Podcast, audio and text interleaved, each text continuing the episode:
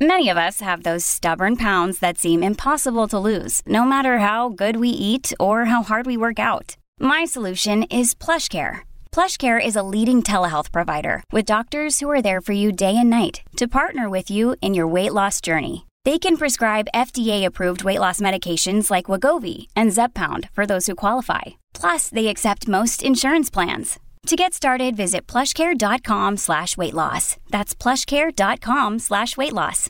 But no, you are right and I was wrong because I, it looks like the Biotronik compliance team had visibility into what was going on because they were trying to raise concerns, but they didn't have any oversight. So they raised concerns, and then the concerns were filed away in a cabinet somewhere, and nobody ever heard about it. And we certainly have seen that kind of dynamic plenty of times in the compliance world. So you are right that really it's not just about visibility which is the table stakes, but actual oversight that you can exert some influence in these sketchy relationships that if you leave a sales team to their own devices, Lord knows what they'll come up with. And they came up with something quite interesting for Biotronik, that's for sure. In this episode, Tom and Matt take a deep dive into the Biotronik False Claims Act settlement involving the anti kickback statute, lessons learned for the compliance professional, and going forward. But first, a quick message from our sponsor.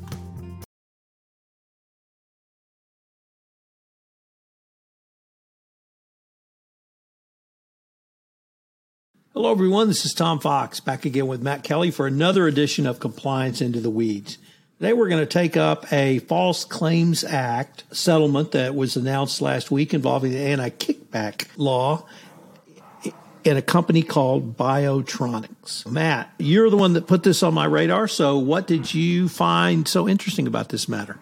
Yeah, Tom. Biotronik is a German company, ultimately. Its uh, U.S. operations, I think, are headquartered in Oregon. And it caught my eye, very under the radar case, that really, in one sense, it's fairly straightforward as anti kickback goes. Biotronik was spending money, getting money to doctors in exchange, therefore, for prescribing Biotronik's products or using their products. Biotronik makes pacemakers and defibrillators, cardiac equipment, things like that.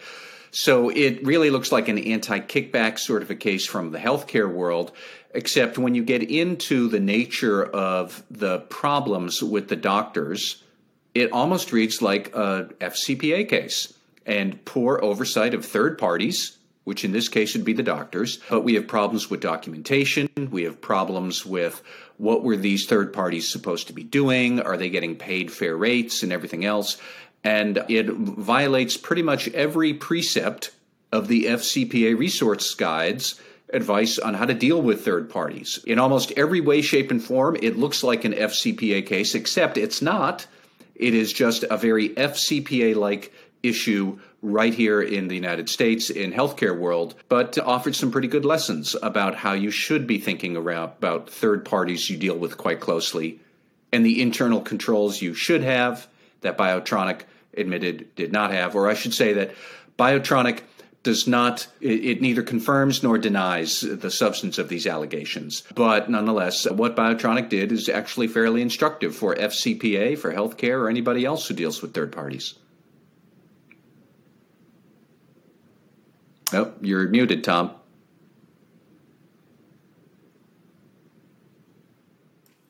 I was really fascinated that you looked, you and I both looked at this enforcement action and we had different takes on it. And you've articulated the take that you put in your blog post, which of course we'll link to in the show notes, where you looked at this in the context of how should you think about a third party? How should you craft internal controls and then I'll add from your blog post, what is your culture of compliance or how is compliance uh, really thought of in an organization? And when I looked at it, it struck me of the sophistication of the bribery scheme. The dollars involved were not multi millions of dollars, but the scheme seemed to be pretty sophisticated and it drove home for me the need for compliance to not only have oversight, over certain high risks, but also to understand what the business is doing. And this case did involve a German company doing business in the United States under U.S. law.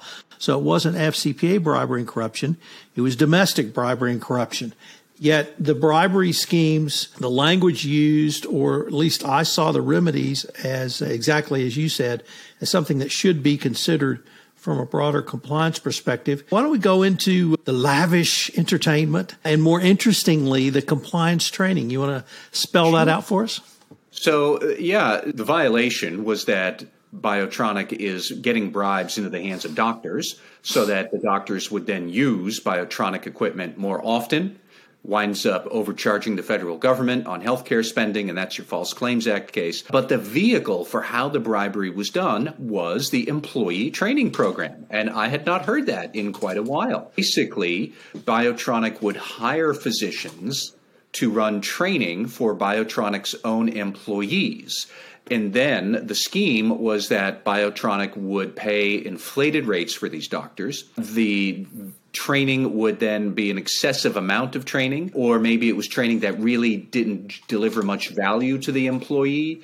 The allegedly the employee would be trained on how to assist the physician in implanting or using a biotronik cardiac device. But the compliance team and I think the medical affairs team had very little say in who were the doctors who were getting hired at these exorbitant rates to run the training.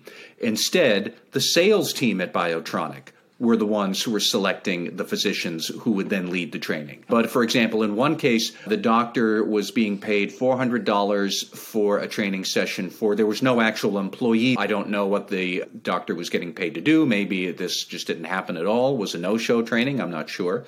But you were getting paid $400 per employee training. I am not clear is that $400 for a session or $400 per person per session.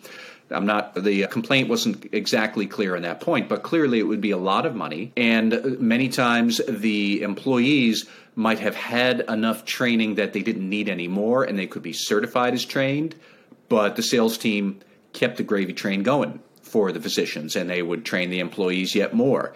And a lot of the employees were saying that they weren't getting any more value out of this. We should also note that the compliance department at Biotronik would then try to raise some concerns that the sales team was having too much influence in selecting the number of physicians that would be leading the training and who these doctors were. Those concerns were not heeded by senior management, and this went on and on. The period in question, by the way, was from 2013 up into 2021, so this is fairly recent although starting around 2017 or so, it seems like the company realized it was going to have a problem and they started implementing more policies and controls around the training program. But nonetheless, for years, the salespeople were basically cherry picking their favorite positions to give them these really cushy jobs, leading employee training sessions, too many sessions, not a whole lot of work, you're getting a whole lot of money. And then in exchange, the quid pro quo would be that at some point in the future, the doctor would then use the biotronik devices more often. That's just the training scheme right there. We also have lavish entertainment and symposia and gifts, travel, and whatnot. We've seen that before as well. But, Tom, I don't know that I've ever seen employee training used as a vehicle to commit bribery, yet here we are. So, the training where there were no attendees or no training was given, let's put that aside a minute because that's clearly outright fraud and was the basis of paying bribes to the doctors. But let's move to what I thought was a fairly sophisticated scheme. So, it had two components of that. One was that people would continue to receive training when they didn't need it. And so that would be one mechanism. But the second mechanism was to hold back employees. Not that I was ever held back in the second or third grade, but to hold back employees and so that they would receive training later, uh, receive a certification. And that struck me as pretty sophisticated. But the way I thought about it, Matt, was if you are dealing with a foreign government official or an official of a state owned enterprise under the FCPA, you are not prevented from training them, entertaining them, providing them with gifts, but it's recognized as high risk. And if it moves to high risk, then you need to obviously have more risk management around it that's hmm. typically in the form of compliance oversight whether that is you have a minimum or you have a maximum that an employee can spend before they have to go to compliance, whether compliance has to oversee the entire process. But here we had no compliance insight into these more sophisticated schemes. And because this was under the anti kickback statute, you simply substitute U.S. doctors for foreign government officials or employees of state owned enterprises, and you get to the same place. So the message I tried to convey from that bribery scheme was compliance not only has to have oversight, but they have to almost on an ongoing basis monitor the program because it is so high risk. You analogize that to third parties, and I think we get to the same place because ongoing monitoring of your third parties is now recognized as a minimum best practice as well. So the I was struck though by it's it struck seemed to me to be a pretty sophisticated bribery scheme these sales guys were using to draw this training out to pump additional money into these doctors' pockets. Within the medical world, in my humble opinion, this goes on in various ways. Now, I had not seen it go on with the training program, but it's all about how do you strike up relationships with these doctors that has the miraculous benefit of putting money in the doctor's pockets before they wind up needing to prescribe or use your products. But really, hiring them for consulting agreements, which nominally you could say that's what this was, hiring them to speak at a symposium that you're hosting, which of course is going to be in Monte Carlo or Santorini or Hawaii, and you'll cover their costs and they're going to speak for 20 minutes and you'll pay them an honorarium. That goes on within the medical world. There's a lot of it there. And what stood out to me most was as I was reading this, like, other than they are not foreign government officials, they're just doctors. This really is an FCPA case, just masquerading as an anti kickback violation. But when you go and you look at the FCPA resource guide, and its recommendations on how you handle third parties, which I looked it up yet again, and it's right there on page 62 of the resource guide. There are advice from the Justice Department. Understand the qualifications of who are these third parties? Why are we using them as opposed to these others over here? And why are we using them at all? For what? And are we paying them a fair rate given that what they are going to be doing? And if you just stick with those three points, you can start to apply it, and the compliance risks around programs like this would come into force or come into clarity. Like, why are we picking these doctors as opposed to other doctors? Who gets to pick these doctors? Why is the salespeople picking these doctors? Shouldn't it be somebody like a medical affairs team at our company? Or shouldn't it be us, the compliance team, possibly? Why are we paying them $400 per person for a session that involves no actual people which leads me to believe. So 400 times zero is that zero? I, who knows? But like, why are we paying them $400 as opposed to 200? How do we know that 400 is a fair rate? And it's a lot of documentation that the company should be generating to be able to show this is why we're using these third parties at this rate to do this sort of stuff. That should be the ideal that you have, which of course Biotronik did not. But once you understand the questions you should ask for the documentation that you'd need, then you can start to reverse engineer. Okay, if we need this kind of documentation, then we're going to need these policies and procedures to get it, like a sign in sheet for the symposium so that we can actually track how many people are showing up for this doctor who we're flying out to Las Vegas or wherever to speak for half an hour, which was the kind of thing that Biotronik was not doing. It would just have a symposium who was going, for how long. We didn't have a sign in sheet, so we don't really know. But you can use the FCPA resource guides, points about third parties, to methodically work your way through to good policies and procedures you should have for your third party relationships. And that really was my big takeaway as I read this. The second bribery scheme or kickback scheme was around lavish entertainment not gifts, but entertainment and travel. These were not new strategies. We have seen those for a long time. But the really question I wanted to use that bribery scheme to introduce to you, Matt, was how did you see the compliance function at the company being treated and did the compliance function itself evolve within the length of time that was reported in the statement of facts. You talked about the training and compliance raising objections to that. Did you see anything else which led you to either think compliance really takes a back seat here or something changed? It certainly it like the first few years of this scheme from the allegations presented in the order, it looks like compliance did take quite the back seat. They were probably in the trunk, mostly because they hardly get a mention in the statement of facts and the allegations. It's just that compliance had raised some objections and then what? Nobody knows. No, you know, they, they weren't mentioned again. But that was in the first few years. But then you did see that by 2017 or so, compliance was starting to have more influence, particularly over the physician training and then to a lesser extent, I also think that they were getting more control over the gifts, travel, and entertainment spending and the policies that you would need to document why you were doing that. But then by 2019 or so, they had a new CEO at Biotronik. Seems like he also understood that this was a problem that needed attention and resolution. They've hired a new vice president of compliance by, the, I think it was the spring of 2021, who is still there today. So Biotronik has been improving its game over the last four or so years out of this whole eight year span. But we don't really know too much about what the compliance function did actually get to do or how loud of a voice or how much influence they had, especially in the first four years where it looks like they didn't have much voice because they got hardly any mention in the statement of facts about what was going on. We also had two whistleblowers in this case, and a whistleblower award was paid out under the False Claims Act. So I think we should note that. The third parties, the bribery schemes, were there any internal controls that you might suggest or uh, rather came to you as needed that were not present or at least not reported in the uh, settlement agreement?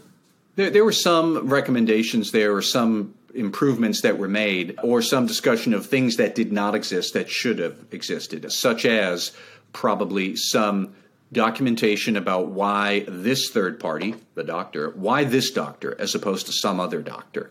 And does this doctor have any connection to anybody within the company? The sales team, for example, picking these doctors. You could analyze what is the spending that this doctor does with Biotronik or any other company? And are we only picking our biggest spenders? Why are we picking our biggest spenders? Because they are the biggest spenders or because they actually know what they're talking about. And you could ask for documentation around it. That would be a good internal control to have. Certainly, there was some mention of symposia or events or other conferences that Biotronik might be sponsoring or putting on and there was no mechanism to track who was attending and who where did they come from. And was this a full house or were you paying somebody to fly internationally to speak for a brief period to six people? We do know that for example that's one thing mentioned in the settlement was that biotronik paid international airfare at least once for a doctor to speak somewhere and apparently to a very unattended or unenthusiastic symposia. I don't know. But the point is that they didn't have any evidence of how many people actually went and what was the value of having this doctor speak about Biotronik at this event. What would your procedures be to document who's going to these symposia? Who are they? Do they have any connections to the company? And again, how much are we spending for this person? Do we have an actual travel policy? Are we flying everybody first class, even if it's from Boston, New York? Or do we fly them if it's more than four hours or overseas and then they get first class? That kind of thing. As I said, Tom, I think if you use the FCPA Resource Guide's discussion of third parties, you can start to think through how would we define or capture the rationale for using this third party. And then you can figure out we'd need this type of documentation, which would mean we'd need these kind of procedures to be able to get it. And then you can encode that into actual policies and procedures for your employees to follow. So that's how I would put the FCPA resource guide to good use, even if you are not exposed to the FCPA, like a domestic healthcare business in the United States typically isn't but there's still a lot of really good practices you can beg, borrow, and steal from the FCPA world. And I guess the final thought I might have, Matt, is that the breadth and scope of bribery schemes are only limited by the imaginations of salespeople who want to dream up ways to get money to people so they'll buy their products. And that means a compliance officer has to have oversight into that and has to think through how can you create a pot of to pay a bribe. This one, particularly the training, I thought was very unique. And so I hope people will study this and consider what are the ways our corporation pays out money to third parties. And if it's a government employee, a foreign government employee, or a employee of a state owned enterprise, do we have a set of visible eyes on that entire process? Because I found this bribery scheme to be different enough than one that we've seen that I think compliance officers should consider how is money going out of our corporation as well? It's funny, Tom, as you were describing that, the phrase you said was compliance should have oversight. And for a moment, I thought, is that really the right word, or is could they just have visibility? But no, you are right, and I was wrong because I, it looks like the Biotronik compliance team had visibility into what was going on because they were trying to raise concerns, but they didn't have any oversight. So they raised concerns, and then the concerns were filed away in a cabinet somewhere, and nobody ever heard about it. And we certainly have seen that kind of dynamic plenty of times in the compliance world. So you are right that really it's not just about visibility which is the table stakes, but actual oversight that you can exert some influence in these sketchy relationships that if you leave a sales team to their own devices, Lord knows what they'll come up with. And they came up with something quite interesting for Biotronik, that's for sure. Well, I can't wait to see what next week brings us. Thank you, Tom. This is Tom Fox again. I've linked to Matt's blog post on this subject matter in our show notes. I'd like to tell you about a great new show on the Compliance Podcast Network, The Corruption Files, where, with my co host Mike DeBernardis, partner at Hughes Hubbard, we take a look at some of the most significant FCPA and international anti corruption enforcement actions over the past 15 years in the modern era of anti corruption and FCPA enforcement. It's a great retrospective on some of the most significant enforcement actions. So check it out on the Compliance Podcast Network. The Corruption Files. Compliance into the Weeds is a production of the Compliance Podcast Network.